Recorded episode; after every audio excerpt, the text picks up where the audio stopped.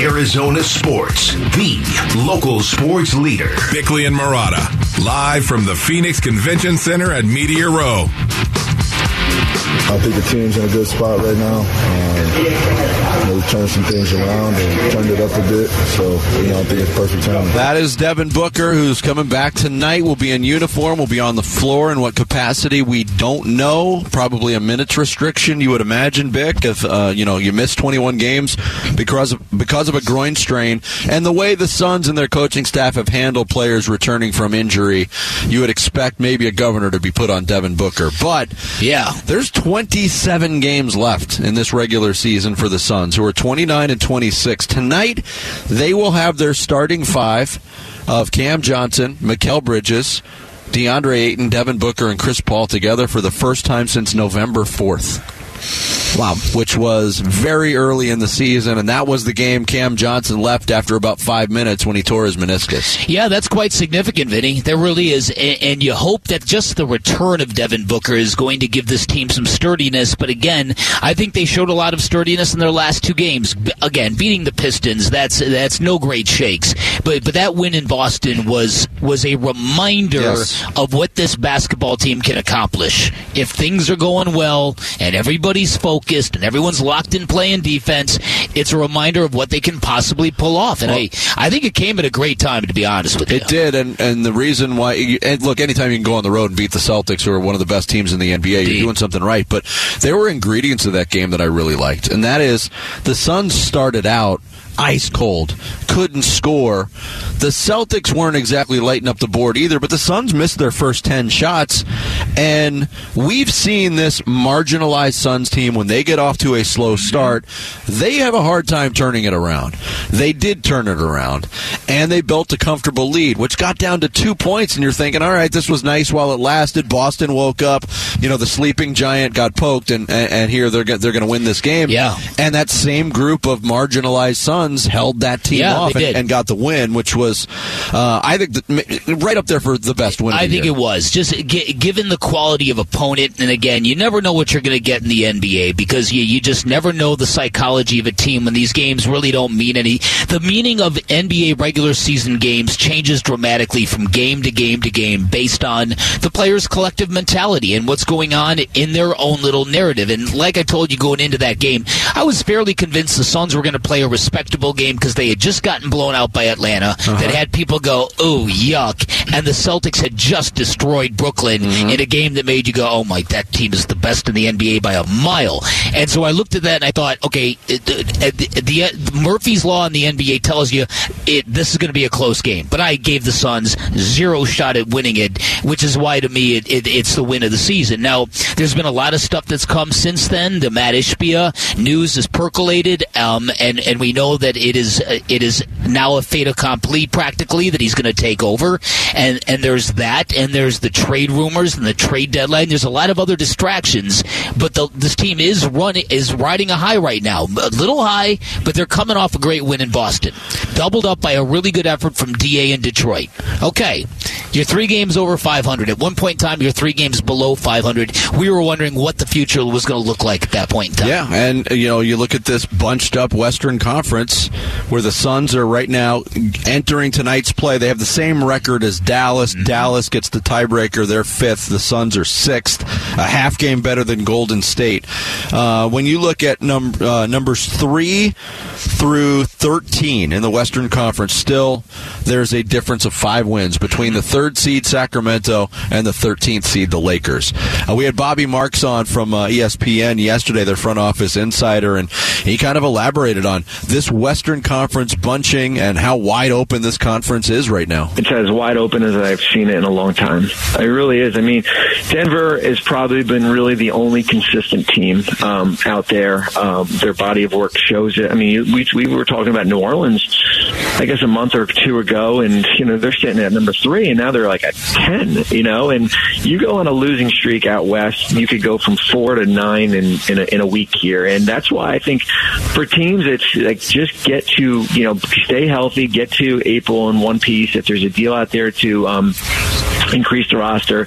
Um, let's go out and do it. I think Phoenix is in a good spot. I really do. I know they, you know, they they, they struggled when you know the, the injuries hit with with Devin and and Ayton and Chris was out a little bit, but I think once you get Devin back, I think this if you go on a little bit of run, I think this roster can get you into the um, you know into the top four, top five in the Western Conference. Yeah, it wouldn't shock me to see the Suns elevate up to number three. I yeah, I, I, don't know. Untouchable yeah, there. Yeah, again, I, I don't know which way they're going to go. To be honest with you, I wouldn't be surprised if they did. Like you said, the return of Devin Booker, a, a healthy team for the first time in a while. Um, but again, this trade deadline is is got me kind of. I, I can't extrapolate too far yeah, until we know what happens. It, it's such a good point, and, and typically every year I get jazzed for the NBA trade deadline, not just for what the Suns might do, but for a flurry of activity around the league. More often than not, you're disappointed with the lack of activity. And here we are. Yes, we've already had one blockbuster trade with Irving going to, to Dallas and um, you know, with that deal with, with the Brooklyn Nets. I still don't know what to expect. Does the fact that most teams that are you know, most teams still have a fighting chance in the playoffs. Does that spur them to make more moves, or does it spur them to be more patient with what they've built yeah. already to be in this mix? Well, and you can make a great that, point. You can you can go either way, even with the Suns. The Suns have been a patient organization. They got into the Kyrie Irving talks. That's not exactly the sign of a patient team. No, no, that that's the sign of a new owner who's looking to make a, a real early impact statement and to make a real bold first impression. Yes is what it is, and, and so you wonder now it, with with that having failed, um, if you want to use that term, where where does he pivot from there? Does it become okay? Let's go let's go zero in on Kevin Durant. Let's go zero in on Pascal Siakam. Let's go zero in on Fred VanVleet. Let's let's go get both. Let's go do some. Ah, who knows? Yeah. Uh, to me, I look below the Suns. You got the Golden State Warriors. You've got the Pelicans. You've got the NBA champion and a team that was considered to be one of the up and coming rising teams in the NBA, particularly with the addition of Zion Williamson. You got the Trailblazers and the Jazz, and then you've got LeBron and the Lakers all the way down to the 13. But what my point is, is for the Warriors and the Pelicans to be sitting at 7 and 9 currently tells you that at some point in time, this NBA season is going to get nuts. And the stretch run in the NBA, these regular season games are going to go from meaning nothing to meaning everything meaning so much that Kawhi Leonard might play in two in a row. Yeah, yeah I wouldn't go that far. I wouldn't go that far, Vinny. Yeah, I mean, what, I nothing's a, that important. There's a limit to importance, I suppose. You text your thoughts to the FanDuel text line at 620, 620 right now. Suns in Brooklyn tonight against the Durantless and now Kyrieless uh, Nets. Uh, but Devin yeah, Booker but will be back on Cam, the floor. Cam Thomas. Thomas who will be the best cam on the floor oh, tonight. No. Uh, coming up next, Cardinals down to two candidates for their head coaching position Kafka, Anarumo. Third option, flip a coin. We'll get into the possibilities next. It's Bickley and Marotta Mornings. Live uh, from Media Row, Super Bowl 57. Our coverage brought to you by Canvas Annuity here on Arizona Sports, the local sports leader. Arizona Sports, the local sports leader. Bickley and Marotta, live from the Phoenix Convention Center at Media Row. I mean, he's a, Coach, coach Kafka is a special person and a, a special coach, and um, he, he kind of took me when he first got here. He was quality quality control, and that was my first year as a rookie. And so I spent a lot of hours with Coach Kafka, where he was teaching me the playbook and teaching me how to become a quarterback in the NFL. Um, and that continued for a long time. And I knew right when he left here, he was going to be a head coach somewhere soon. And so uh, I know he's down there in Arizona, and if he gets hired there, he'll he'll get that place turned around. And uh, it's uh, he's a great he's a great coach and a great person as well. So I'm excited for him. Patrick Mahomes last night at Super Bowl opening night over at Footprint Center, getting ready for Super Bowl 57, but was asked the uh, the question about Mike Kafka's candidacy as the Arizona Cardinals head coach. He's one of two finalists now, along with Lou Anarumo. Kafka, the only offensive finalist, um, and yeah, that's Patrick Mahomes talking about their experience of working together. Um, if I'm the Arizona Cardinals, I'm not hiring Mike Kafka because he worked with Patrick Mahomes. Because how well did that work out the last time you hired a coach who had that on his resume? Not too good. Uh, but look, I, I, I'm I'm completely at a crossroads right now. The the candidates that I really wanted the Arizona Cardinals to pursue: Dan Quinn, Brian Flores. Sean Payton. They're all off. Frank Reich was high on my list, all off the board. Uh-huh. So here we are with the reality being, unless something changes drastically uh, between now and who knows when, the Cardinals will be hiring another first-time NFL head All right, coach. so let's see see if we get this right. So DeMeco Ryans pulled himself out of contention with the Cardinals Yes. to take a job with the Texans. Yes. Who are a dog breath organization. True. Dan Quinn went back to being a defensive coordinator in Dallas Mm-hmm. rather than be a candidate in Arizona. He did. Brian Flores. And now Brian Flores taking the job in Minnesota. And you know what he did? He did that before he even got his second interview. What? Since when? That's really That was for funny. you. I was just That's seeing just if for you you, were, Jared. Seeing if you were Thank paying you. attention back there. I Jared. was. I'm right, right there. That was really Right there good. with you. Yeah. Um, so, so I think in this situation, you've really got to ask yourself, what exactly are the Cardinals doing here? And and so, to me, if you if you had to salvage this situation, to me, you've already got an entire coaching staff still, I guess, in place. I mean, Vance Joseph has been removed from head coaching consideration, but is he still in consideration to be defensive coordinator? And if so, why is he not a co- why is he not a candidate for that coaching job? I, that that one baffles me. Um, you know, I kind of assumed, maybe wrongly, that when Vance Joseph was told by the Cardinals, "You're no longer a candidate for the head coaching position," even though he's still under contract. It wasn't a whole lot of movement. There wasn't a whole lot of interest in, in Vance Joseph around the league, first of all. But you kind of think, all right, if I was up for the head coaching job, am I going to stick around under the new guy's staff? And I hate to be snarky about it too, because you said they have a full coaching staff in place. They didn't have a full coaching staff for half the season last year, Yeah, with the number of No. guys that they had to Uh, show well, the door. That's a great point. That's a really, really good point. So, so I wonder why. Okay, if if if you're among the belief that you need to sub out the culture here, which I think we all know needs to happen, that that you can't really keep anybody from the pre-existing regimes, but you're going to keep him as a possible defensive coordinator, and you're going to you're going to keep Steve Rogers as a potential uh, special teams coordinator, and okay. I, I just don't understand what they're doing. I really don't. And you're about to hire a, a head coach without any experience for a third consecutive time. It, this is this has been the most unsteady year from Michael Bidwill that we have ever experienced, that we've ever witnessed, and it's really weird because I think for the longest time he he was he was the example for all other owners to follow in town. And now tomorrow we're going to have a new owner come in and take over the Phoenix Suns, and now Michael Bidwill looks surprisingly shaky and has ever since the Kyler Murray contract thing became an issue. well, I, it, it's been one unsteady, weird decision after another after another. Ref- refresh my memory on the timing. The the edict from Erik Burkhardt did that precede the contract extensions did. for? it, did, because That's right. we, we, we all we all wondered if it was a backlash to Erik Burkhardt. Like, okay, you're going to go that way. Let me show you what happens to people who don't complain. The people who don't complain, they're the ones who get the six year contracts. yeah. So Wasn't that February 26th, I think, when Erik Burkhardt's. wow, almost a year Quite- I believe Quite a so. memory was there. his his six point font. So yes, you're right. It started there. It continued with the face palm reactions we both had when the news came out of the contract extensions for coach and general manager. I can't. I, I, I've never been an "I told you so" guy, and I know, I know you're not either.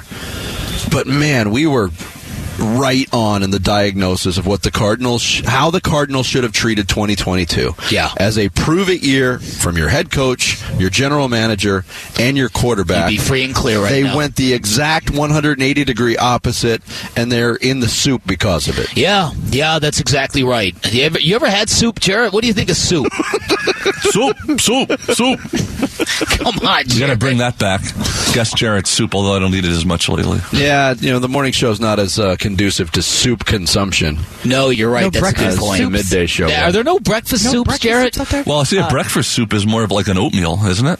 When you think about it. Yeah, I maybe, maybe. Uh, it was February 28th, by the way, Burkhardt. okay. okay, February 28th. Dang it, so, Sarah. Close enough. Well, no, it is close enough, and so I just I'm I'm just kind of like cringing now because if you hire an inexperienced head coach and he's as clueless as the last two have been, How how long until we figure that out? Well- waste another couple of years. Well, this is where it's going with all these possibilities. Inexperienced head coach, as you said, most of a coaching staff still intact and under contract from the previous regime, and the likelihood that you're not getting one of your top candidates. When you made out your big time list to start this whole process i don't know if these two guys were near the top of the list. They were added very late in the process. Uh-huh. so you're looking at a distinct possibility of kind of a a punt year which is Yeah. the last thing Yeah. this fan base needs right, but I, I think Hey, you know what, uh, Lou Anarumo? You come in, you take this head coaching job.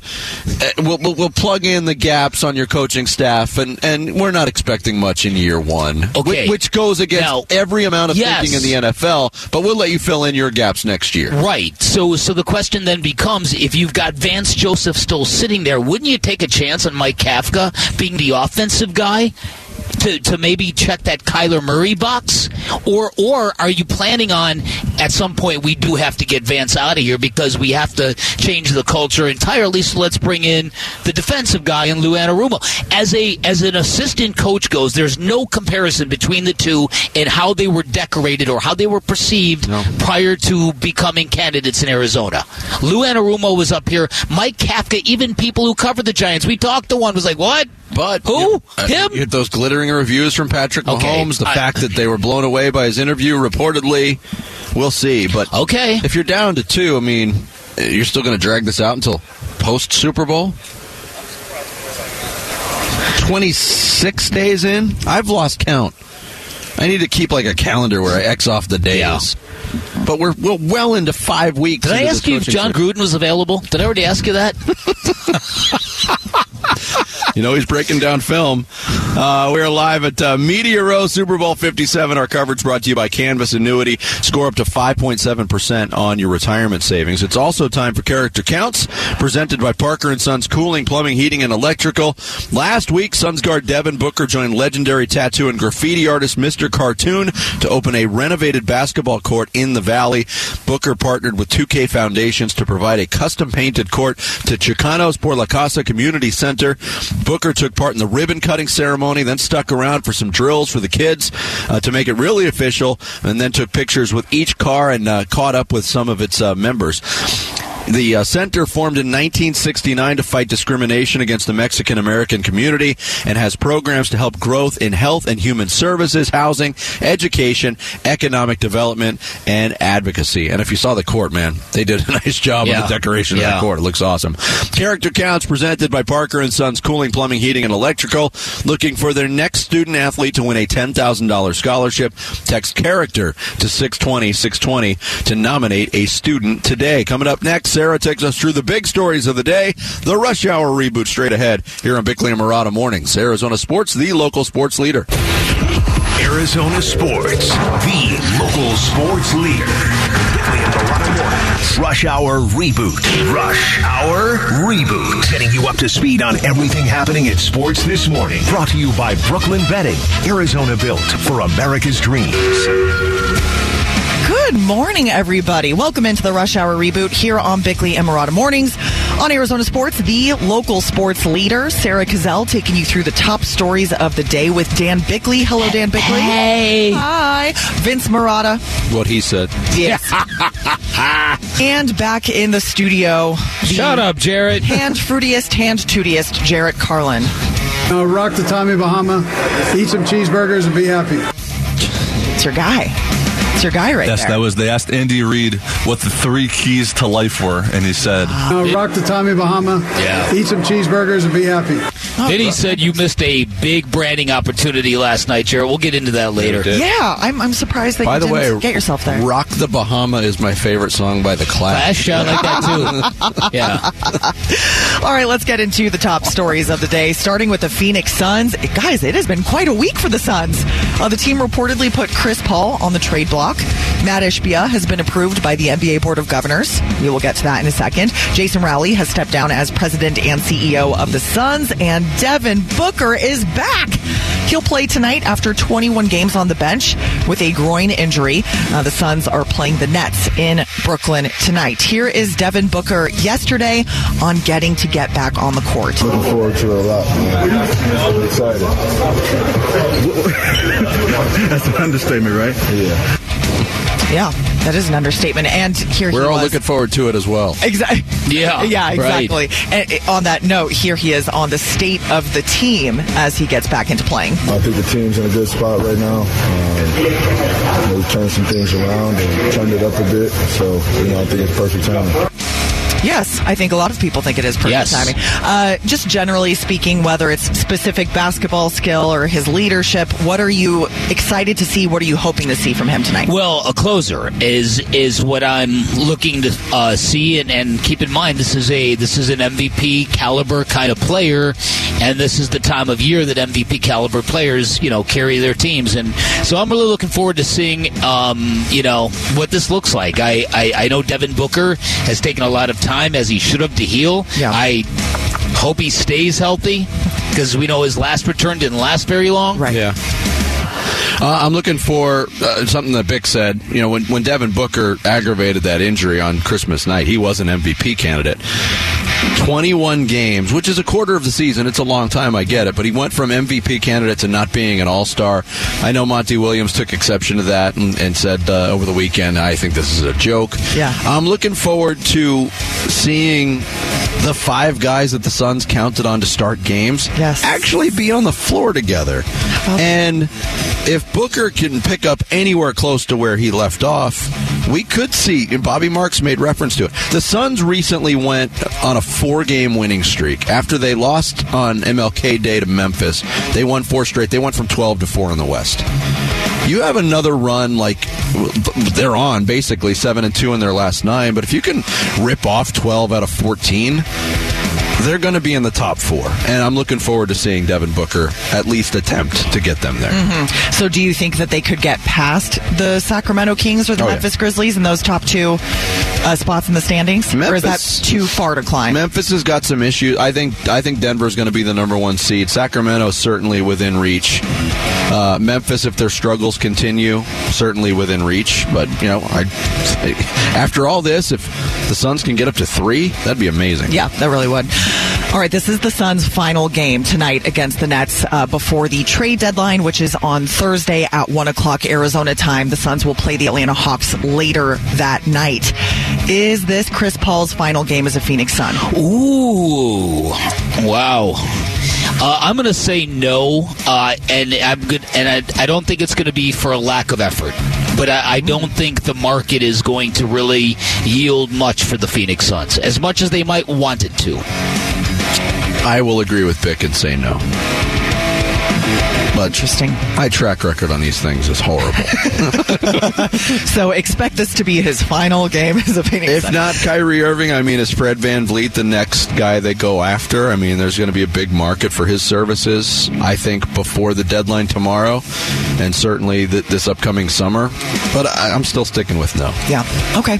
Uh, the other Suns news that we got to get into the NBA owners held their vote on Mat Ishbia yesterday, and he got a yes from all of the owners except for that one in Cleveland. Dan Gilbert, who apparently is his just, you know, rival to the death in the mortgage lending world. Uh, we actually have a, a fun story about that on ArizonaSports.com right now. If you're confused about this little rivalry between Mat Ishbia and Dan Gilbert, we actually have that information for you. Oh, it's not little. They hate each other. Yes. yeah, that's right. Cute little rivalry. No, it's very serious. Uh, unfortunately, the Suns and the Cavs have already played twice this year, so we won't get to see the celebrity death match between those two for a little while. Uh, but in three words, guys, as this Mat Ishbia era starts in Phoenix, what are your hopes for this new era? that that he um that he's the perfect owner that he wants to spend his money on talent and that he that he understands uh, the role of a, of a real successful owner in professional sports that's what I hope Yeah, um, it's you know we're coming out of a dark period as uh, as as a basketball town with the the ownership that is on its way out. I I just kind of hope for a 180 degree reversal on you know what they're coming out of, and uh, you know you got to think. The, the genesis of all of this was the Baxter Holmes article in ESPN that launched the investigation. And I know the first time I read that story, my, my biggest takeaway was imagine having that, that dream to work in professional sports and you accomplish that goal and then you are dreading going to work every day because of the treatment you get. Yes. I, I, hope there's some healing in the culture, not on the basketball floor only or in the locker room or with the coaching staff, but organization wide because I think they need it. Yeah, that's really well said. And those, yeah, those are our peers. Those are people that we should care about as mm-hmm. much as the people who are on the court as well. All right, final question in today's Rush Hour reboot. No more Brian Flores. He is not a Cardinals candidate anymore. He is now the Vikings' new defensive coordinator under Kevin O'Connell in Minnesota. Uh, it'll actually, as you guys pointed out earlier, be his first go round as a defensive coordinator. Here is NFL Network's Ian Rapoport with the news. Brian Flores, sources say, is set to accept the defensive coordinator job with the Minnesota Vikings. My understanding is he was a top candidate for Minnesota along with Ejiro Evero, who, of course, went to the Carolina Panthers. This actually has been the works for some time. And you mentioned Flores' other opportunities. You're right. He had previously scheduled a head coach interview, second one, with the Arizona Cardinals, also a defensive coordinator interview with the Denver Broncos. Instead of going through with those, All right, so now we're down to Giants offensive coordinator Mike Kafka and Bengals defensive coordinator Lou Anarumo as the Cardinals' two remaining finalists. I know that you both have made it very clear Brian Flores was the guy you were really hoping would get the mm-hmm. job. Mm-hmm. That will not be the case. But Not happening. but not, not happening. Not happening. Brian Flores is not back. okay, is there anything that makes you excited or lean one way or another between Kafka and Anarumo?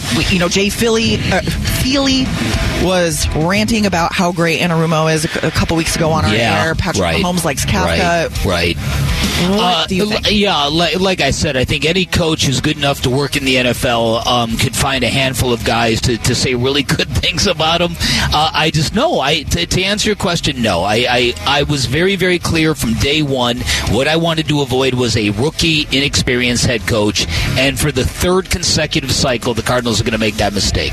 So yeah, no. I'm I'm maybe tomorrow, not today. Yeah, I'm I'm kind of in the same boat. Like uh, I wasn't I wasn't prepared for the Brian Flores. I I thought he was a guy that wanted to be a head coach as, as quickly as possible, but maybe he looked at the situation in Arizona and said, "I don't think I can succeed there right away.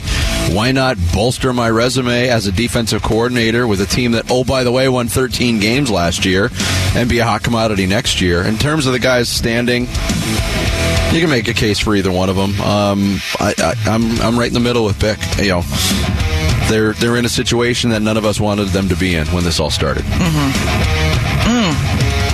Fun times. Oh, great! Yeah, the best, The funnest. the funnest, The most fun. the most fun. They were the worst of times. They were the, best worst of times. Do you have many leather-bound books, Vinny? Yes. My apartment smells of rich, Rich mahogany. mahogany coffee. right, that's right. Scotch, scotch, Yeah. scotch, scotch. It doesn't even my my work area doesn't even smell like coffee anymore. I don't even want to say what it smells like now. Oh. Oh, Bad. Uh oh. Yeah. Uh oh. Uh, by the way, thank you, Sarah. That was the Thanks, Rush Sarah. Hour Yeah, thanks, guys. Uh, every morning at 7.30 where Sarah takes us through the big stories of the day. Coming up next, one of the biggest spectacles happened last night. Not far from where we are at Footprint Center. Super Bowl opening night. We'll get into some of the madness next as we continue our Media Row coverage brought to you by Canvas Annuity. Score up to 5.7% on your retirement savings with Canvas Annuity. It's Bickley and Marotta Mornings here on Arizona Sports, the local sports leader. Arizona Sports, the local sports leader. Bickley and Marotta, live from the Phoenix Convention Center at Media Row.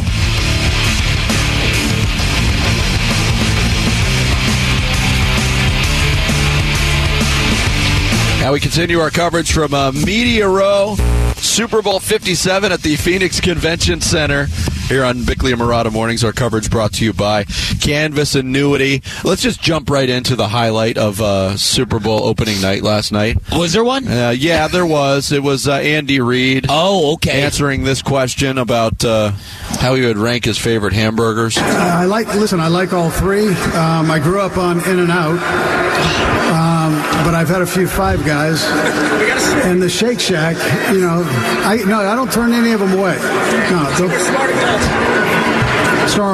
The fact that this was They're all very good. this question Yeah. was posed to Kansas City Chiefs head coach Andy Reid, and it was posed by somebody not named Jarrett Carlin in his own hometown. Yeah. in, a, in an Arizona Super Bowl is a travesty among Jared, travesties. uh, Again, how how is it possible that you, who loves nothing more than to to, to Attention? cosplay, yeah, attention, who loves Is that where you're attention, who loves to dress up in wacky uh, outfits, right, Mm-hmm. and who just obsesses over Andy Reid? How did you not seize that opportunity? I couldn't get a media credential in time.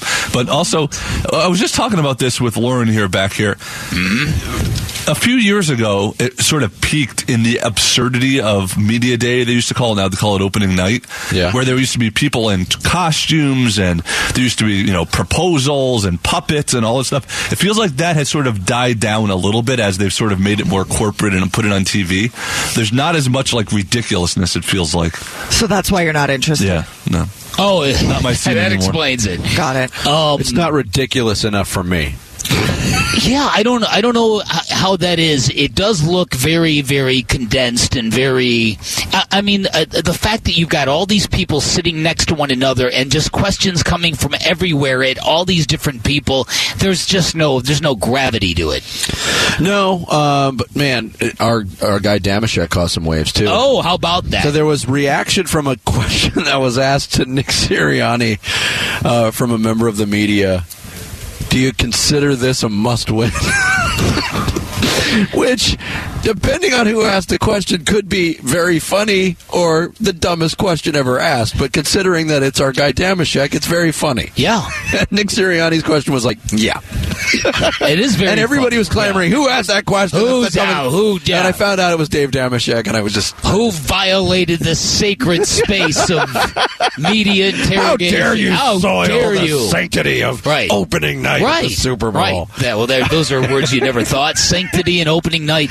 You know, it's funny that you, when you think back for many years, decades even, uh, it, it, Tuesday was media day at the Super Bowl, and it basically took up the entire day. Yeah. Right. You remember what a what a scene that was for players to Yes. have to bus out to the stadium, and then the media to get to the stadium, and once you get there, you know, yeah, you had a, you know, you know, we lived that together. Yeah, yeah. Uh, there was one uh, pretty juicy storyline, and it's been talked about leading up to what, what transpired last night. But Nick Sirianni getting his first opportunity as a head coach in Philadelphia now in his second year. He was on Kansas City's staff when Andy Reid got the job. He was not retained by Andy Reid, and he's talked about, you know, how that affected him, the chip on his shoulder, and also last night talked about his relationship with Reid after he was not retained on the Chiefs staff. obviously when you're getting let go at a place you're down right i got to move my future wife to san diego i guess there's worse places you could go right uh, but you know you're down in that moment right and i just remember him you know bringing me in telling me that you know his assistant head coach was the wide receiver coach and so that he had a guy. But i remember him lifting me up in that moment telling me here good things knowing i'd get back on my feet. Just he gave me strength when i was down. I, I always i always admired that. And you know even though i never got a chance to work with coach Reid like him how he how he kind of took us the guys that were there that he was letting go he brought us in and uh, you know and told us and he kind of gave me a blueprint for what i had to do when i became the head football coach for the eagles. Like so even though i didn't you know ever work with him i did i felt like i gained a valuable lesson from him to be able to reach out and talk to the guys i wasn't able to meet with all the guys when they did but i just always remember thinking about coach Reid in that moment um, you know because he gave me a good blueprint of what to do uh, when you have to do the tough parts of this job. A lot of people ran with that headline because of you know Sirianni mentioned and, and, this, and he mentioned this before opening night last night, but he mentioned that chip on his shoulder. Um, and yeah, you should have a chip on your shoulder always if you're a coach. You you want to be driven to the next thing. But he also said this: Andy came in because we weren't good enough in Kansas City, and he stepped in and did an unbelievable job. That was a two-win football team that Andy Reid took over. They've been good ever since. Let me. Um, yes. Who's, who's getting retained in that? In, in that Nobody. spot? So that's ridiculous. But again, it, but if Nick Sirianni wanted to invent a chip to wear on his shoulder, he wouldn't be the first, right? No. So so that's kind of par for that course.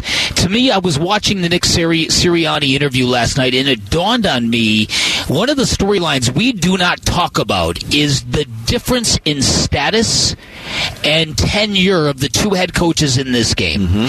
And it, we've seen Super Bowl head coaching blowouts before. We had hotshot wonder boy Sean McVay get his lunch handed to him by Bill Belichick, ended up with a field goal in a Super Bowl. We've seen this before.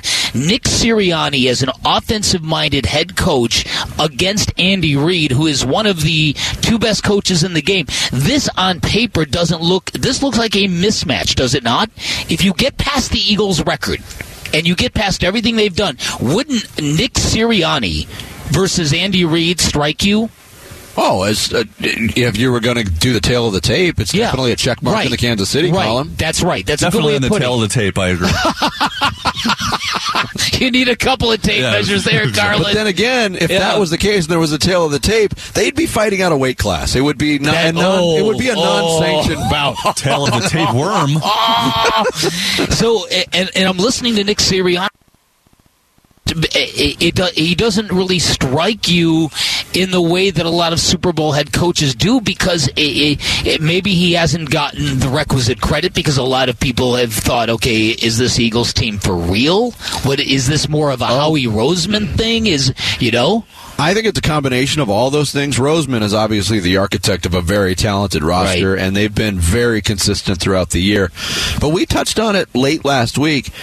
Sirianni and his coaching staff have a bit of a swagger about them, like a bit of a youthful. Oh, yeah. We know we're good, and we're going to let you know And about we'll it. yap a little bit. And I Uh-huh. think that you know, at this point of the week, I'm still leaning, even though the coaching advantage from an experience standpoint, and a guy that's been there before, Yeah. done it, and won it, and Andy Reid, I'm still leaning Eagles at this point of the Yeah, week. that's a great point because Nick Sirianni, as a young head coach, he's he's very different than Cliff Kingsbury was because Cliff never wanted to do anything but compliment the opponent. Yeah. Nick Sirianni, will, will, he'll talk it a little bit. Yeah. which probably plays very well in Philly. You got to tip your cap to them. They had a great plan. yeah, yeah. Remember how many times we heard that? Uh, Yeah, they, they yeah, they, They great played at a plan. high they level. played at a high level. They, They executed, executed better at a than high us. level. Yeah.